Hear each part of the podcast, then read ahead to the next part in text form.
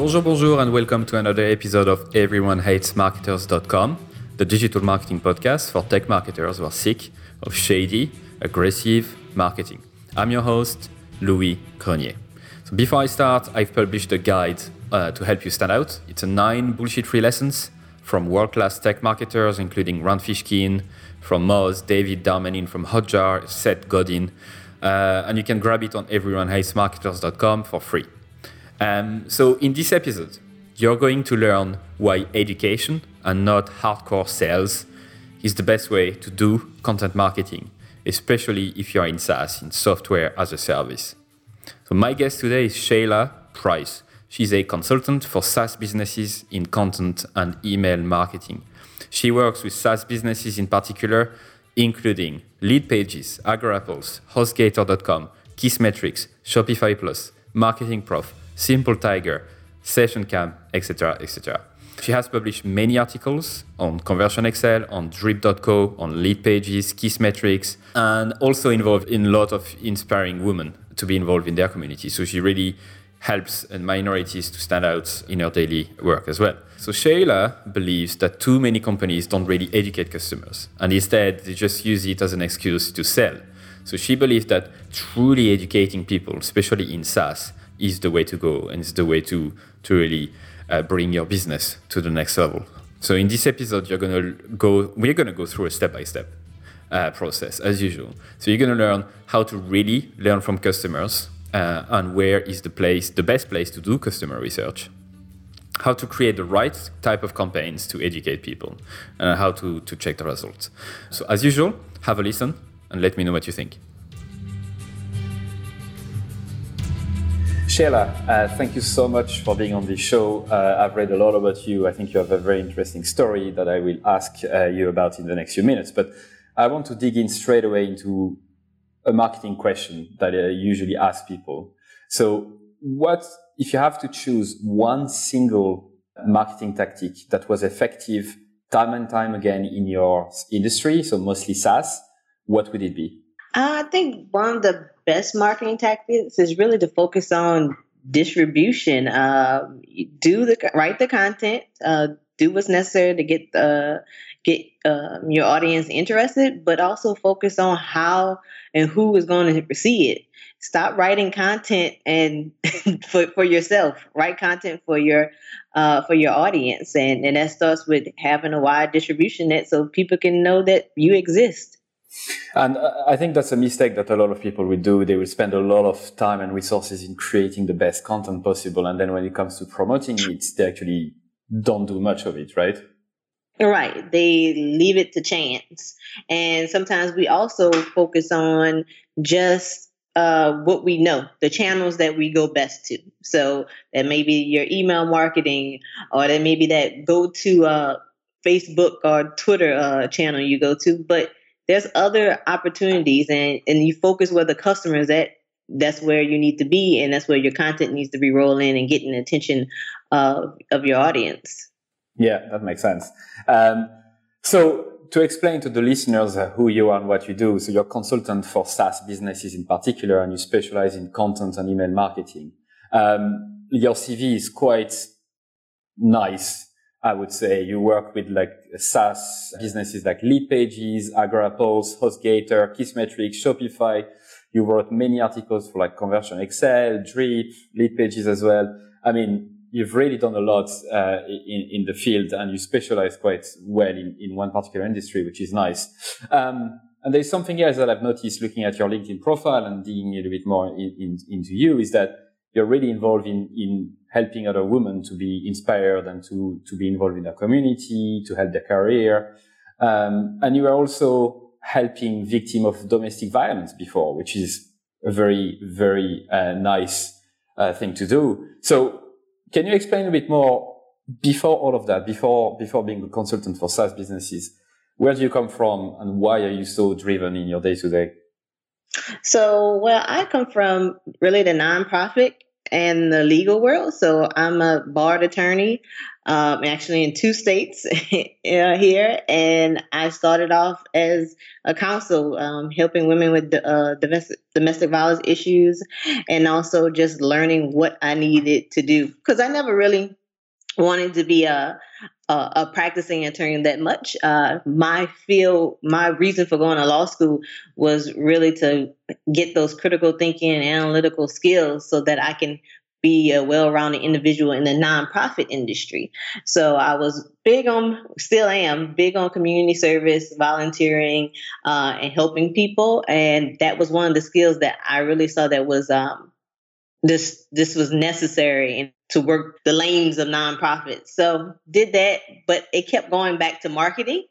Um, every, if people would always want information about how to get their brand uh, out there, uh, information about oh, where do I go to do X, Y, and Z if I have a customer. So it was just natural to go into business um, and figure out how I can help companies. And it all started with a post on Kissmetrics. I saw uh, that they needed a writer. And I was like, what is this? I didn't even know what SaaS or tech was. And I just decided to say, hey, if I'm good enough to, uh, you know, get to get barred to become an attorney, I think I'm good enough to write about th- this industry as well. So when was that? Um, sort of three or so years ago, I think. Wow. Okay. So, yeah. so you learned your craft in three years. Uh, obviously, you don't know everything like nobody does, but you've learned quite a lot in the in the last three years. But I'm curious, why did you get into nonprofit in the first place? Before all of that, what was the the drive behind it? Um, that was started as a kid. My parents instilled in me a, a lot about just giving back. I volunteered when I was younger, at like the homeless shelter and at um, um, just food banks. So that was always just part of me. And I thought, why not? uh, this industry, it, it, it, was something that, you know, it was dear and near to my heart. And I thought that's what my path was going to be. So, um, and I would do it in, I would do it in high school and college. I would always be volunteering. So I was like, maybe I should be the volunteer manager on the other side. Maybe I should move up the ranks in that. But didn't work out like that. but I I continue to volunteer in my spare time, uh, uh, but just doing it on my own terms. Okay, and so uh, that's very nice of you to do that, and I think more people should should do it. Obviously. Uh, but going back to, to this Kissmetric article that you saw, I mean, not article, but the, the kind of the posting saying that they are looking for writers. So that was three years ago. Um, can you take me through the steps after you saw it. Like, what did you do? How did you manage to actually submit something? Well, actually, I think I might have seen HubSpot certification, things of that nature. I, you got to think out before even this, I was on Upwork. So I was writing a few articles on there, didn't know what I was doing. a lot of this is not knowing what I'm doing. If, if you know my personality, it's all about trying. Um, I will pick up any news, any free newspaper at a store, any just to look at it to see if there's an opportunity in it that fits me. So I was doing that with the internet, and I just would go to certain random websites and pages and things of that nature, and I started typing in uh, writing, just tech and business, and I landed on I think it was ProBlogger uh, at the time, and I saw uh, you know these lists of writing positions, and I think I saw the Kissmetrics one, and I was like, hmm, this I think I can do this. Is this seems reasonable, um, and and I think that's what also the law prepared me for. I don't. I'm not afraid to do things. I after going through three years of law school and taking the bar twice, you kind of like nothing's nothing's too hard for me. I know how to study for two months just to pass the test and just focus on that. So I just decided to uh, just apply and see what happened. And I was applying to other ones as well, but that's the one that stuck. So everything everything seemed really simple from your point of view after law school, right? You had this like huge uh, opportunity, and you're like, I can do it, and, and you did it. So you applied to it, right? So uh, how did you did you get accepted? Yeah. Yes. So yeah, that was one of my first uh, gigs writing in SaaS tech. Wow. Okay. So wh- from the time you saw this ad to the time you apply to it, how long was there? Like, did you take a lot of a lot of time to to create a good CV, or how did you do it? I actually used one of the articles I had published on Huff Post at the time because that's why I was publishing using Upwork. So I just used one of those writing samples. Okay. And you, you, you applied to it, they, they took you on board. And, and then how did you manage to write the first pieces? Because exactly as you said, you didn't know much about it. So what was your approach to try to learn as much as you could? Just read. right. Just like it might sound like easy, but it's to me, I'm a researcher. So you learn those skills. It's like if you don't know, you got to find the answer. So I didn't know. So I just was going online, figuring out, just reading a lot because in my initial writing, I most of it was based on what I learned from uh, secondary information. But as my I got into more of marketing, I started um, started coming from firsthand experience, and all of this just it happened rapidly because uh, once I got that gig, I got another writing some posts. Then I saw an internship position at one company, and it was paying like less of uh, what I thought was reasonable for writers. But I said, okay, this is some, this is a good spot for me to just get some additional information on how what I should be doing in the marketing in this this tech. So I applied for that, got the job, and then after that, a few months, I had a contract with them for a few thousand dollars. So I was starting off at 10 cents a word. And then a couple months later, I was making a few thousand dollars doing more than just writing. Nice. Um, what type of resources did you, did you research on like when the, when you got accepted by Kissmetrics? Um, probably, I think the standard ones, like anything that was dealing with analytics. So, uh, also like content marketing. I don't even remember the first post I wrote, um, but I just would go to Google and search, and then I would just go based off what I know. I'm like, oh, this might be, this looks like it's uh, has some authority. I should quote them, or uh, this, you know, this site looks like they know what they're talking about. And then also I would go back in the post that was already written at Kissmetrics and seeing where they linked to. So all I felt like all the work was already done. You just had to replicate it and make it your own. So you're just curating different data sources and yeah, adding your own personality to it, right? Yes. But that's a very good learning, and I think that's quite inspiring for for listeners who don't necessarily uh, know how to get into marketing. They might they might dream of getting into digital marketing or becoming a writer, but your your story shows that as long as you believe in, in what you can do, as long as you know that you, know, you can do it, you've done stuff in the past, then it shouldn't be too difficult. You should just work quite hard in, in researching on, on the craft and then, and then go for it. And don't be afraid to, to apply for stuff that you might think are too big for you or not for you, or you might feel underqualified. But you're the example that, you know, if you try, you might get it.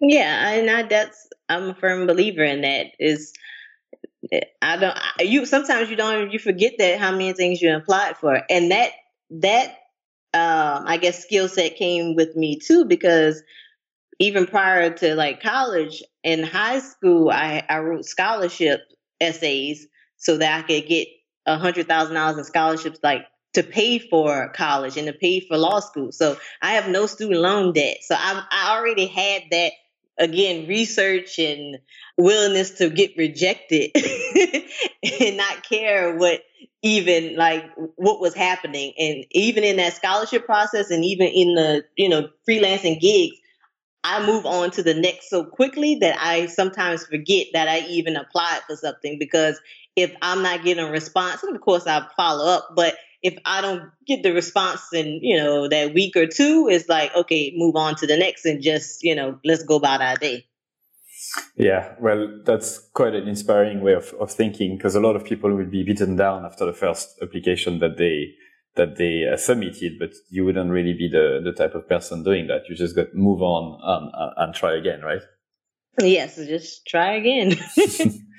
right. So that's that's really cool. That's a nice story, and I think that's quite inspiring for a lot of people uh, listening.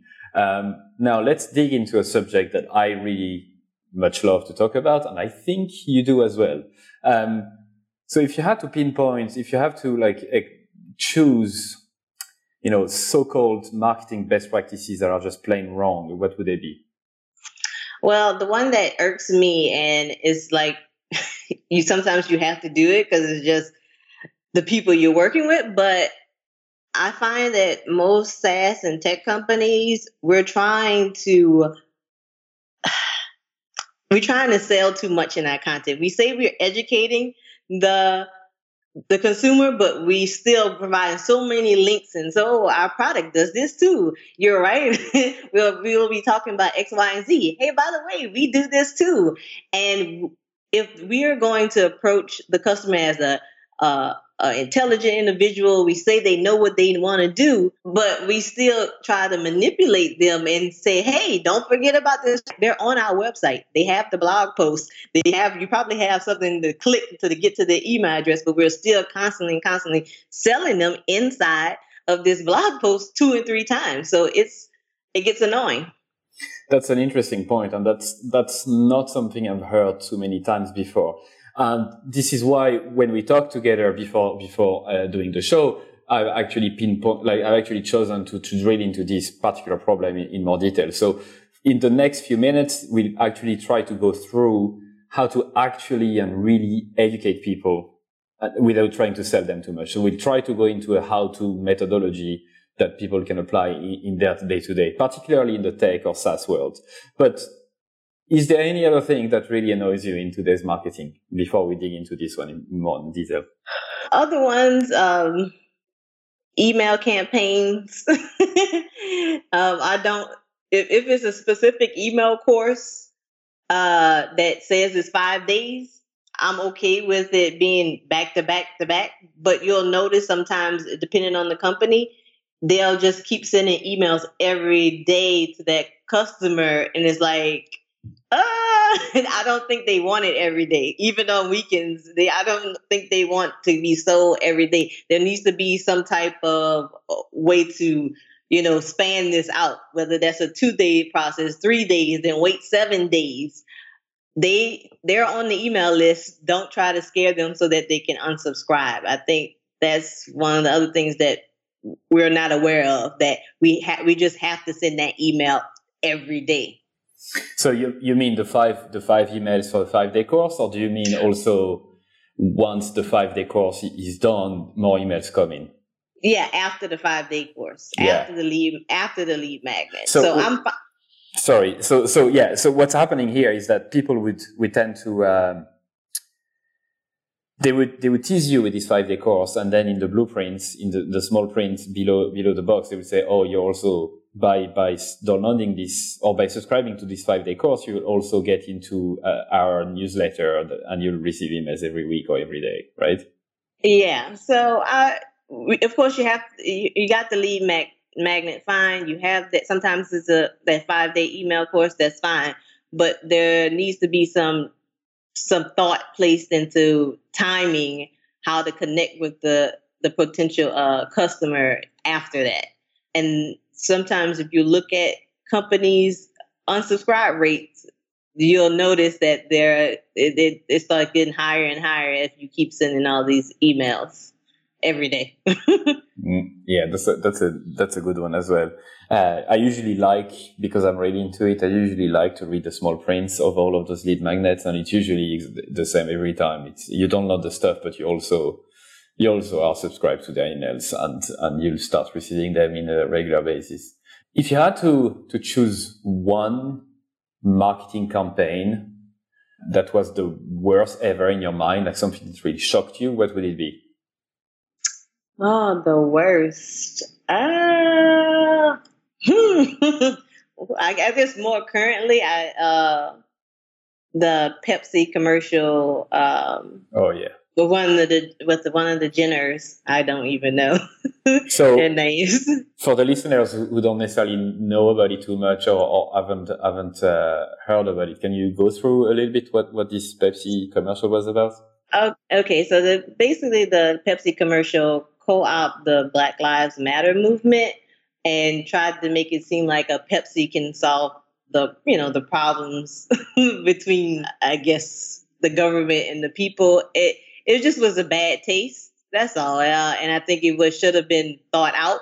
And then I think another company actually had a. Uh, I think it was Heineken. I might be wrong, but they did a good job uh, on the opposite end about how how people can have conversations about their differences. Um, and that was a great campaign. And people, it was like night and day. And you can see in Twitter, people were just bashing Pepsi, but giving praise to the other brand. So you you need to do a little bit more like focus focus research before you do campaigns like that. Yeah, so I remember the Pepsi the Pepsi commercial. Uh, basically they're giving Pepsi to to the police, right? Uh, during a I, during a riot or some sort, or oh yeah, during a demonstration. demonstration so it was yeah. yeah. Uh, and because they're giving Pepsi, then the, the, the police are just happy yeah, uh, everybody's happy. Uh, Just hand out hand out Pepsis. Everybody's happy. So that's really obviously it's ready stage. Obviously, it's a it's a kind of a movie scene type of thing. It's a uh, while when you compare to the Heineken commercial, it was so they were taking two people of the opposite uh, spectrum in terms of their thoughts on such specific subjects. So whether uh, I remember they took one uh, transgender person and one person was clearly against transgender uh, and and they just put them in the same room and let them speak first before telling them what their differences were, right? Right, and that's I think that's what that's what would be helpful in real life. So they just gave a scenario of what would be possible as a solution almost in real life. And I think Pepsi did just the opposite. They took what was happening in real life and inserted themselves. Yeah, exactly. uh, but yeah, I remember watching this this Heineken thing, and it, it, I watched it until the end, which is quite rare. Uh, it's actually quite a moving uh, TV commercial, but they are selling alcohol, and and I know it sounds cliche and, and stupid, but in France, actually, they nobody is allowed to to advertise alcohol. So you can't, mm-hmm. yeah, you can't advertise alcohol on TV, on radio. The only way you can do it is something like in sport events or not even sport events anymore. It's a law, a law from like the 1990s. And I, I think that should be the case in, in any country, really. Uh, but anyway, that's another subject. Um, so thinking of, of these bad marketing practices and, and our role as marketers, um, what do you think we can do uh, together to make the web a better place and to, to make the internet a better place? listen. I think that um, give the audience what they want. Um, of course, in, in moderation in terms, but um, we we are so focused on uh, the end goal sometimes that we forget that we are in business for the customer. Uh, we like we're building this marketing campaign. Oh, that would be nice. This would be great. Let's add this. Let's add that and then it falls flat because we forgot to think about what the customer will want or how, what stage of the buying process they're in um, how how are they feeling right now in a certain climate or in a certain country or what's happening to them is this going to offend or is this is this going to resonate does this even matter uh, if we would listen to that and bring the customer inside of the marketing campaign we're doing whether that's email a facebook ad we would see better results. Uh, and focusing on them should be the focal point and not as the cliche focus on them. I mean, actually bring them into the, uh, uh, have that advocate, have the, even have a customer maybe sometimes come to your office or have them remotely, like speak about what they like and dislike about the customer because it makes it real. Yeah, I, I agree with you. And that's something I preach all the time is that we tend to forget that people are people behind the screens. And especially in digital marketing, we tend to forget that. We tend to look at Google Analytics visits and forget that those are actually people going through the website, right? Right. These are these are not what we sometimes uh, visitors, leads. We uh, even label them as customers sometimes. These are humans. these are people. Uh, these are real life individuals who have a problem and need uh, possibly your solution. And uh, educating them without uh, trying to always sell them can be it can be a liber- it can be really liberating not only for the for the potential customer but for your organization because you're doing more than just selling. Yeah, exactly. So we started to say a little bit, uh, talk a, a, little bit about this uh, in the last few minutes, and you were saying that you, you you tend to see companies trying to sell multiple times in a blog post or like support conversation instead of truly educating people and truly helping them to reach their goal because people are not stupid. They know what they want at the end of the day and all they need is you to help them in this, uh, in this path. So in the next few, in, in the next few minutes, what I like to do together is trying to come up with a sort of a how to or step by step kind of solution to how to really actually educate people, especially in, in the tech world in SaaS. So what would be the step one of that? Like switching from thinking of, of selling multiple times in, in during your content and instead truly educating them? I think the first step is starting with the customers, bringing them in, listening to their needs, understanding them inside and out so that this is not just a buyer persona. This is not an avatar. This is a real life human being who has not only uh, has a problem that you can solve, but also has additional problems that are going around your problem. So it's not just, oh, I, you know, I'm having problem with my billing and I need your accounting software. There's more to, to billing than your accounting software. There's other issues that come from that that that that that person has problems with. So how would you go about this? Let's say you're a SaaS business and you have a few employees. How would you go about getting those people in your office or, or talking to them? Um, starting with the uh, customer success. Um, also, even even on a lower level, just even not not bringing them in, have marketing read customer support tickets um, to actually see what what people are asking, what they're coming for. Have social media come in and show you the, the actual tweets and Facebook messages that people are leaving that not not just good, but also maybe uh, talking about your company in a bad light. Uh, but then going past the messaging, just to talk to the actual customer and say, hey, we, you know, we want to provide you with better service. We'd like to set up a call. And even uh, and we want to uh, record this message maybe just to, to, help our team and just ask work write down and work with your team to ask specific questions and then record that message so that you're like oh okay we oh, she said this. Because not everybody, not everybody on your team is going to get it. That's why you have multiple people from different disciplines on your team. Because if somebody says something, one thing, oh, that's marketing. Marketing might pick up on one thing. Customer success might pick up on something, and sales might hear something totally different. And that's where y'all come together and say, okay, we're listening now. Um, we need to do this possibly in the next marketing campaign. Okay. So the first step, I would call it like empathy, right? It's really trying to, to listen to people and, and, and avoid using spreadsheets and really organizing proper meetups, like proper face to face conversations with stakeholders of the company and, and have a few people talking, uh, talking at those and listening instead of trying to convince them of anything, right? Oh yes, that happens on so many levels, not even just the customer. Like the customer can say, "Oh, I don't like um, A, B, and C," and we're like, "Oh, but we offer a, we do offer A, B, and C." Well, the customer just said you don't offer A, B, and C. Something there's a disconnect. They don't know. You you can you can come back with something in that moment because yes, it's Facebook and uh, you they need the solution, but you need to really analyze that. They just told you you're missing something, but you have it.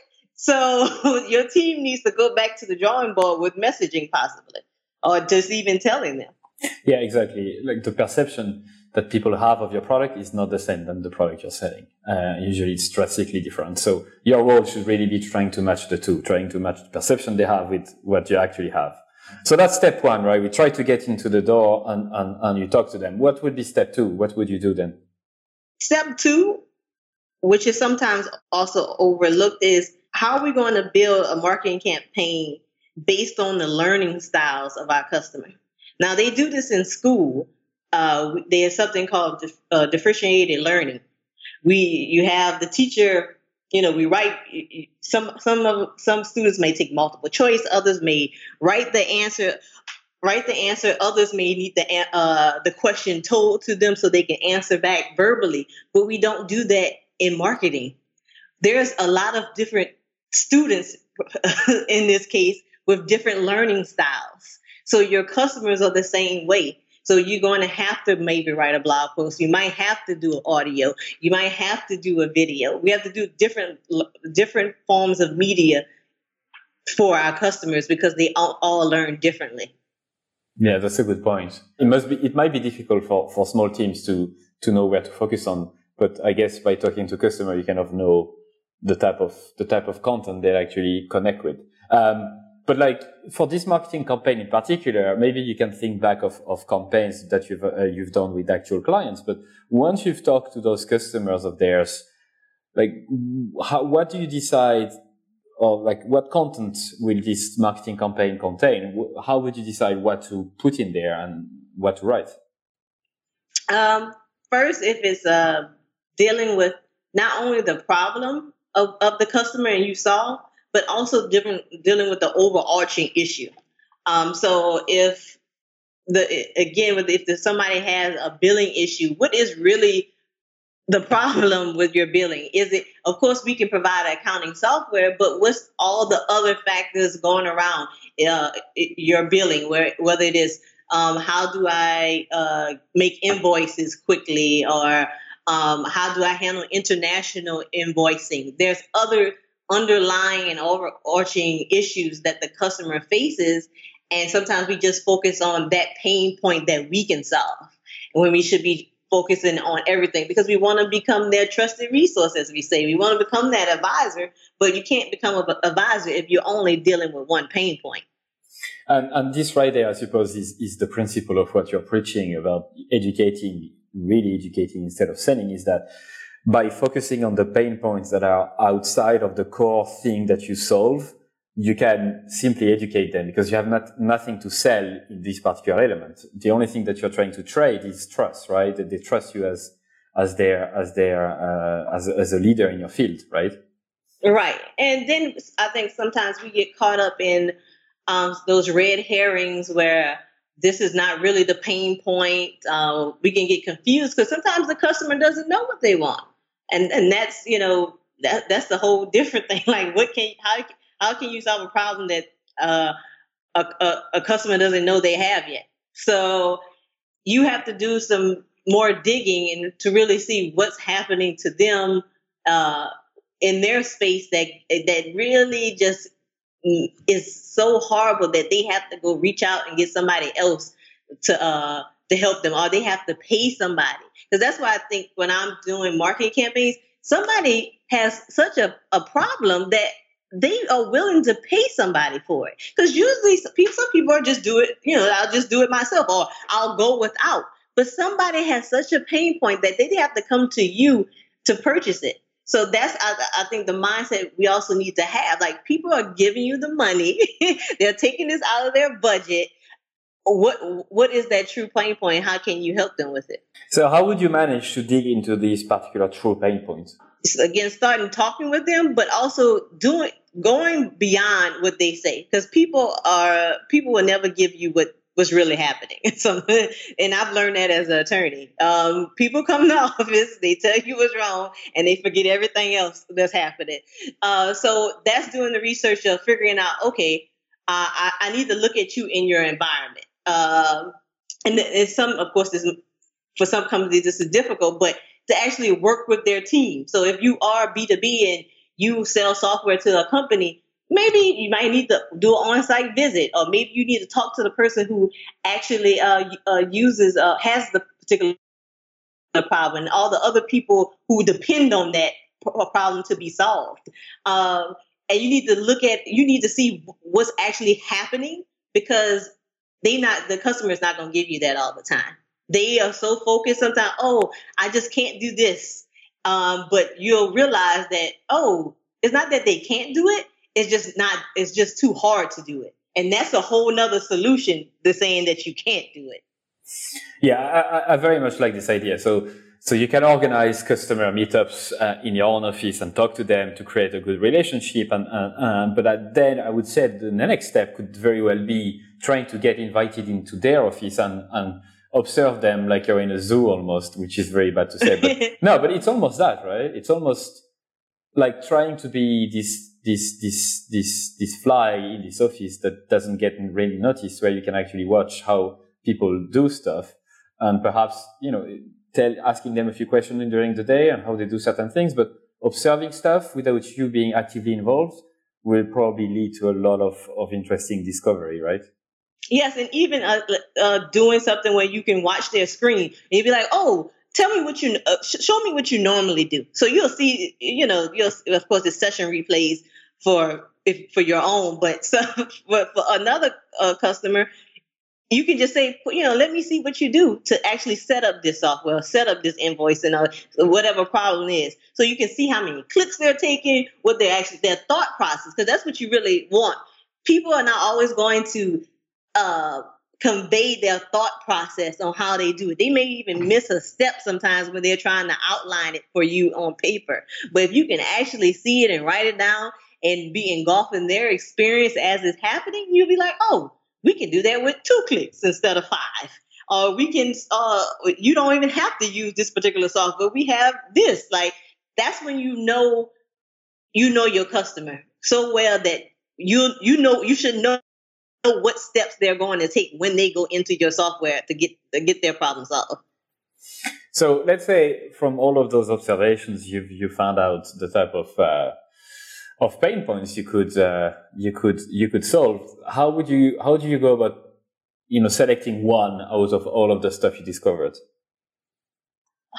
Well, just extrapolating it towards how many. Uh, of course, you I wouldn't want to do this with just one customer, so this would take some time, and I would have to observe other customers as well and just then see what's the common denominator of the, that problem and then write start write, writing that blog post or that particular uh, content so that you know oh this is a problem let's start with this one then go down the line or even what would be easier because sometimes just because it's the biggest pain point for them doesn't make doesn't mean they uh they will know is their biggest pain point sometimes. So it's like you have to constantly balance out your customer. Um, they may think that walking, you know, 10 steps is a long time to do something, but you can do it in five. They might not see like, oh, I'll just, you know, I'll, I'll just take the 10 steps. They might not see that as a problem. So you want to start with the, the sometimes with the problem that that really hurts them and then also that you can solve quickly. It's just like anything we do with marketing. We do the 10 times or we do uh, we do something that gets the 10 time results. Sometimes we do the little things that, oh, it's not going to make a, a, a 10 times result today, but you know, it helps us in the process. And that's the same thing that you want to do with the customer when you're writing that uh, piece of content. You might want to focus on something that, you know, not won't be a big difference to them, but it does help them and they see it and then move on from there.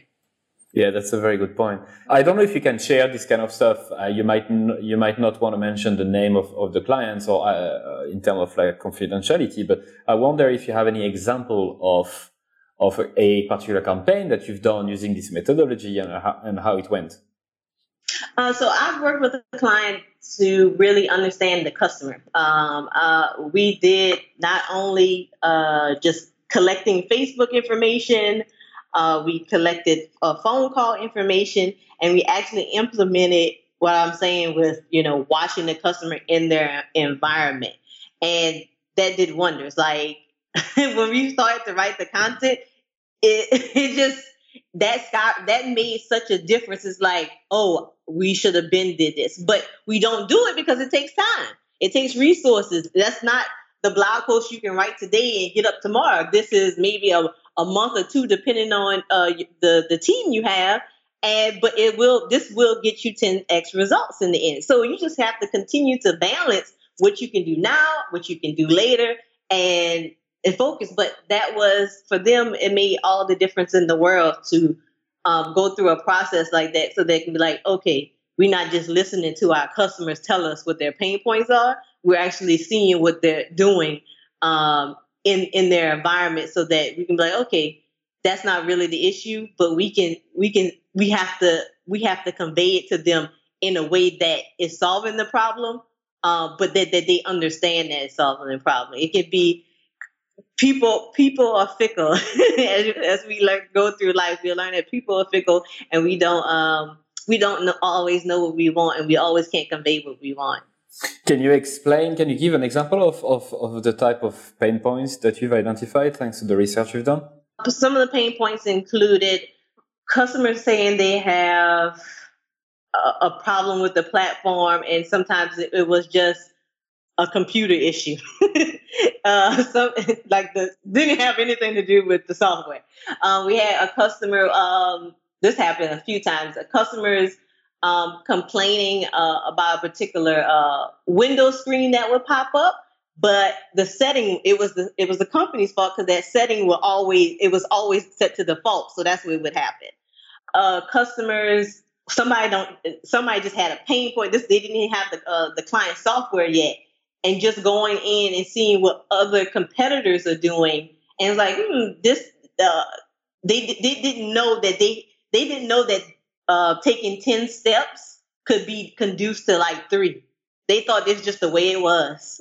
Uh, this is the tradition. They were so focused on legacy. It was a legacy um, software. So like this, people was using this software like this is a like good 10 plus years. They didn't know that another solution existed that could shorten their time and nobody really, you know, dared to to even think about another. So those are the type of insights you get that people are sometimes are just some are set in their ways others are just dealing with it at the time and sometimes it's, it's your fault so from from one of these pain points can you share the type of campaigns that you've created out of them so from there we've gone to creating social media campaigns to just get people on the site some of my clients had issues with even just getting traffic from social. Uh, so just taking the verbiage and the words uh, from the customers and their pain points and the research to figure out, okay, how do we make this a social campaign? What words do we use? What pictures uh, do, do, we use? And then also creating not only just blog posts, but that corner, cornerstone content that will, you know, that that will last forever.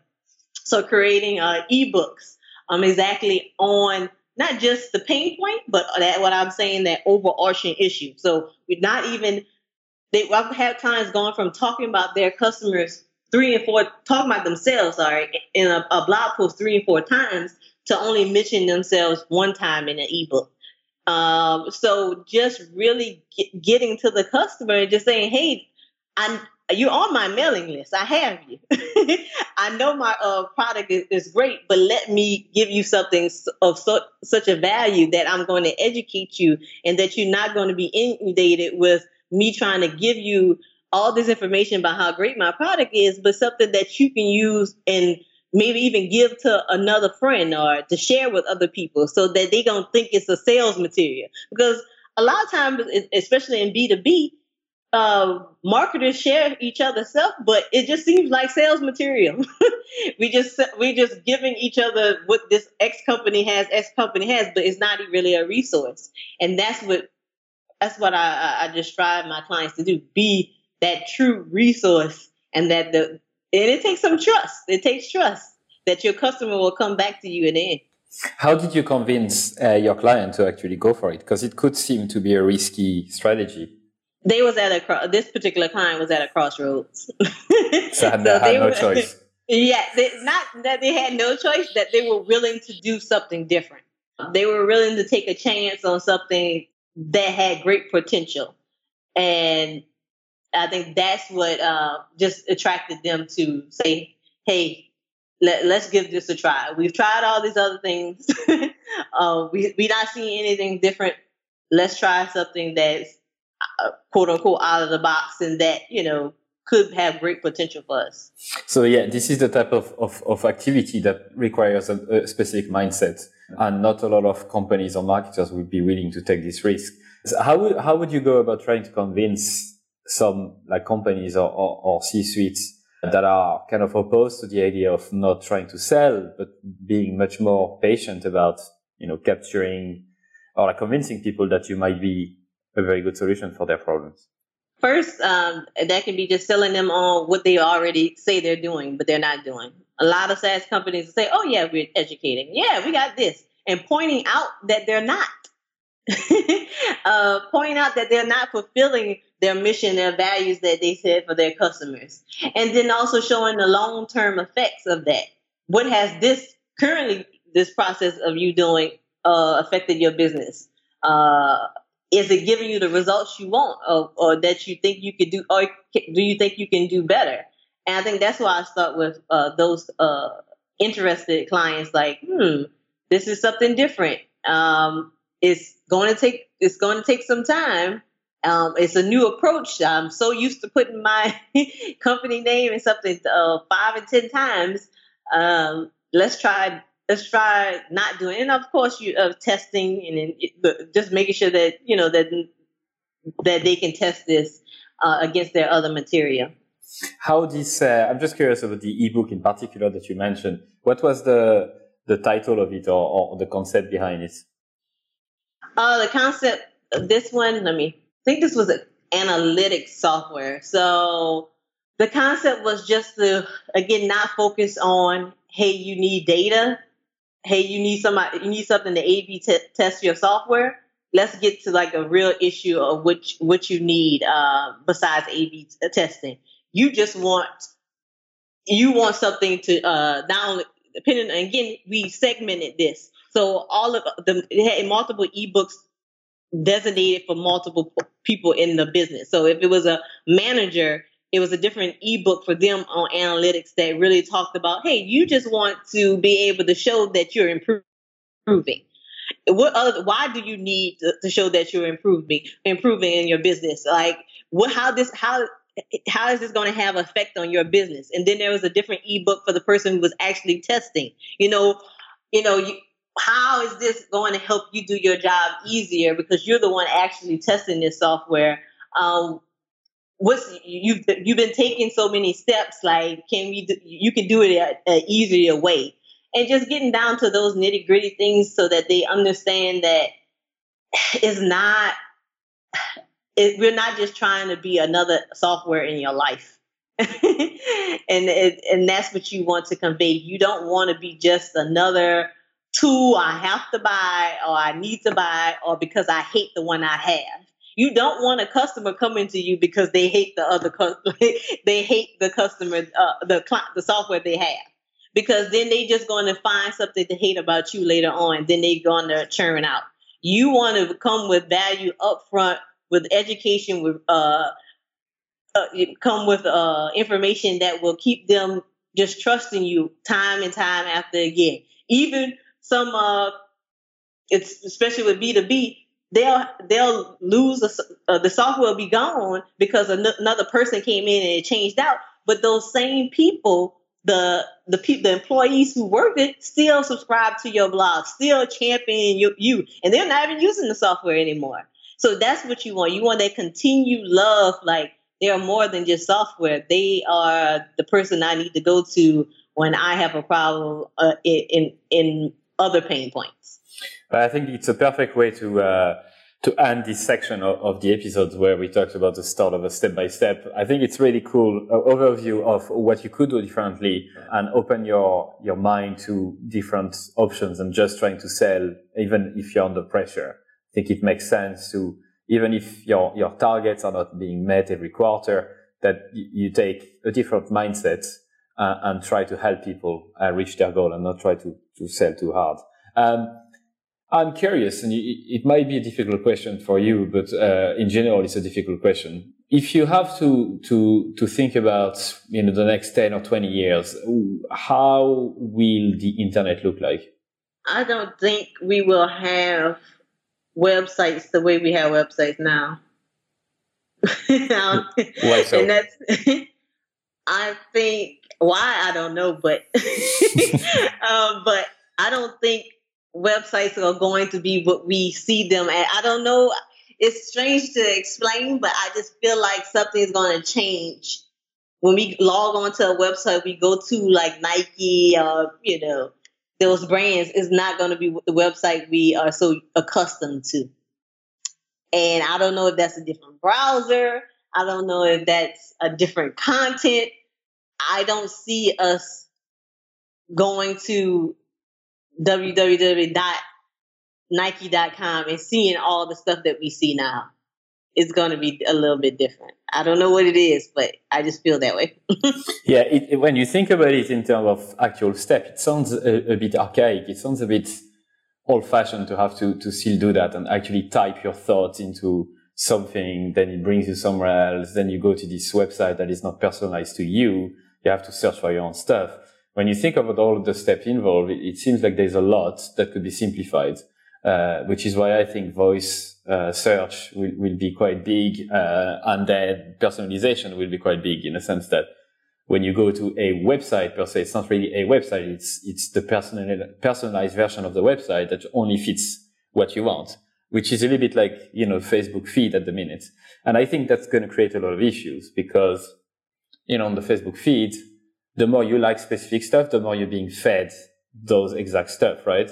So it might, it might create a lot of echo chamber if we personalize stuff too much because you just get in this cycle of seeing the stuff that you are supposed to like and you don't discover anything new. So basically, you stay in the neighborhood you've always stayed in without yeah. even going out to not even really being in the world wide web. exactly, exactly, exactly. Yeah, but I, I, think that's something that's going to be a big challenge for people and for for for publishers in, in, particular. So we'll see how it, that plans out. Um, from your own perspective, what do you think marketers should learn today that will help them in the next ten or twenty years?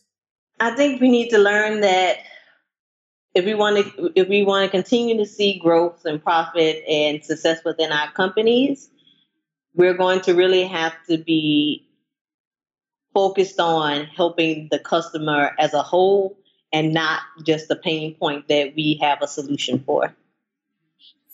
Right. Yeah. So trying to really to think about ourselves as not a product we're selling, but more as a brand or as a, I think you said something slightly different. As a leader, did you say at, at before that, as a trusted leader or? Yeah, like a trusted advisor, but just even something grander than that. Like we need to, if, if I'm selling, I can be selling software, but I also know that you, you buy a, a certain brand of detergent like I think it's I think in the future it's gonna come to us really knowing almost everything about our customer, not in only our field, but in other stuff that is unrelated. So I just see that I don't know how true it's gonna be, but I think that's something that we're gonna have to focus on.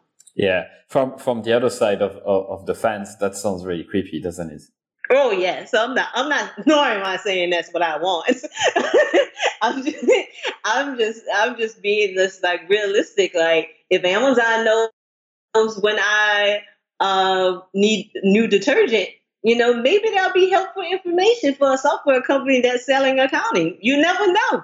It's even also a, a good point would be just by zip codes.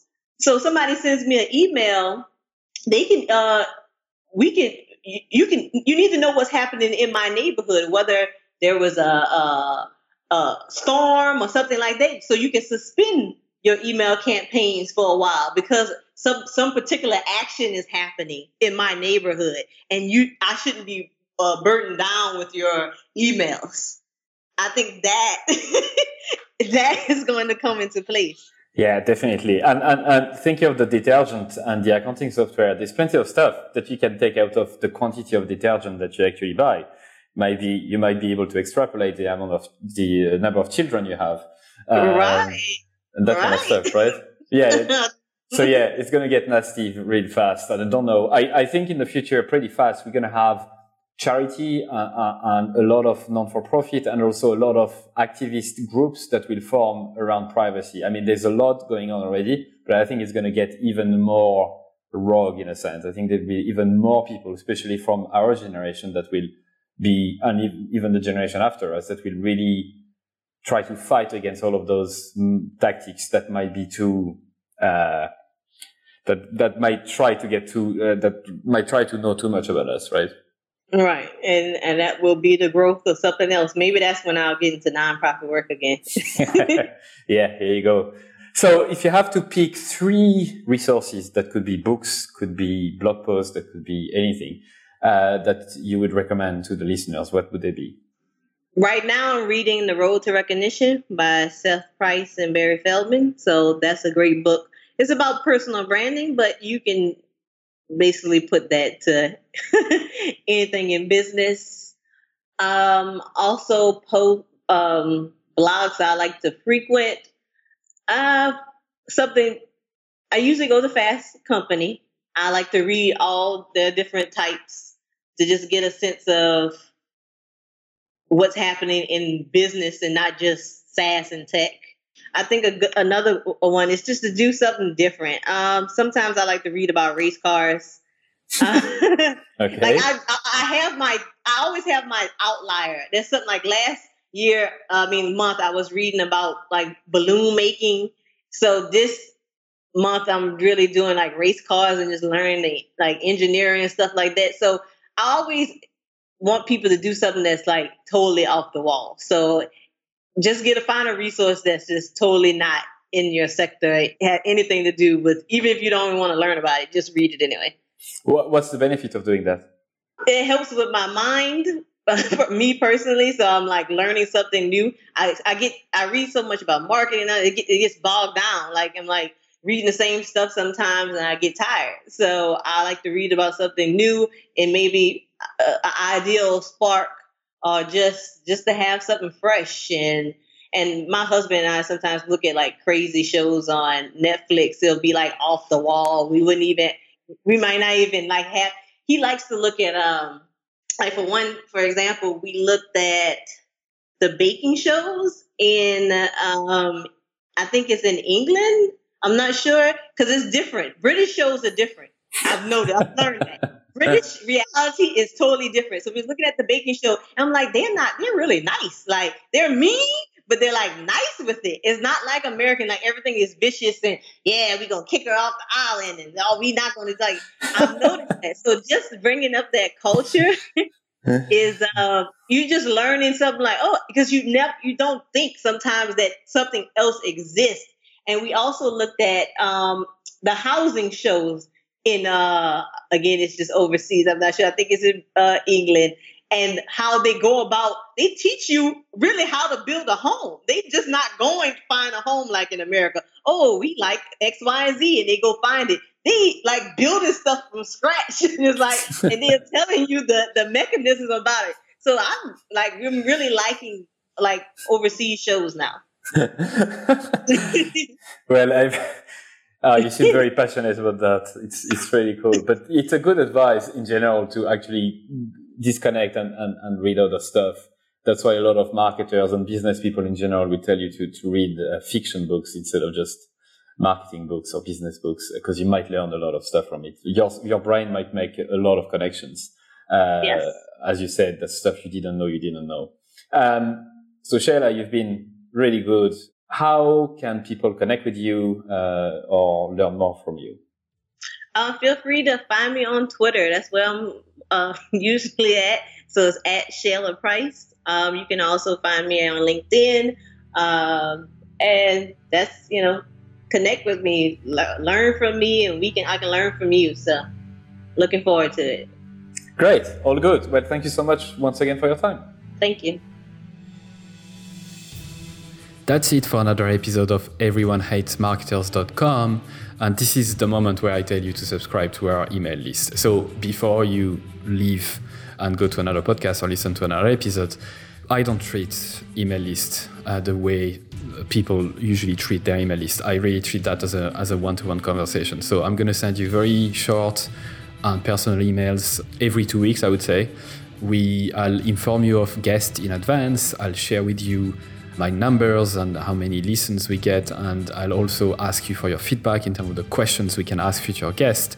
And perhaps I can also uh, have you on the show uh, someday. So don't be afraid to subscribe. I'm not going to spam you, and you can always uns- unsubscribe for sure if you wish. The second thing we need from you is your harsh and honest feedback. We know that this show is not perfect yet, and we always uh, can improve. So you can send us your email at feedback at everyonehatesmarketers.com. Good or bad, please feel free to send me an email. And the last thing I like uh, from you is that if you did like the episode, please share it to your friends, your colleagues, or whoever might like it. And also, please review it on iTunes or another service that you might use to listen to your podcast. Because if you leave us a five star review, it means that more people will be likely to listen and we can spread the word quicker. So, thank you so much once again, and au revoir.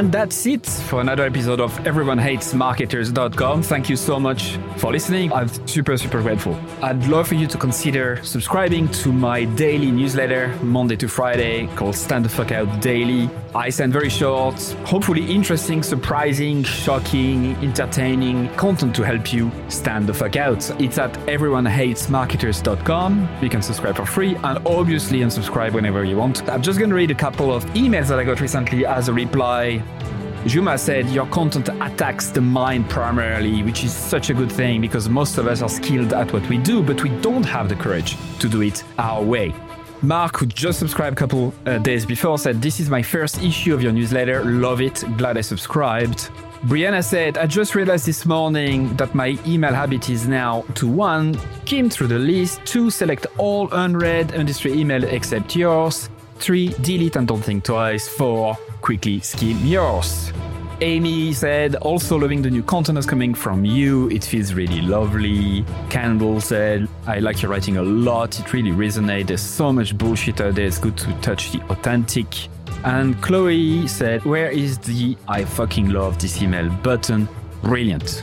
I hope you subscribe. You'll be joining more than 14,000 subscribers at this stage, which is crazy. It's the size of a small stadium.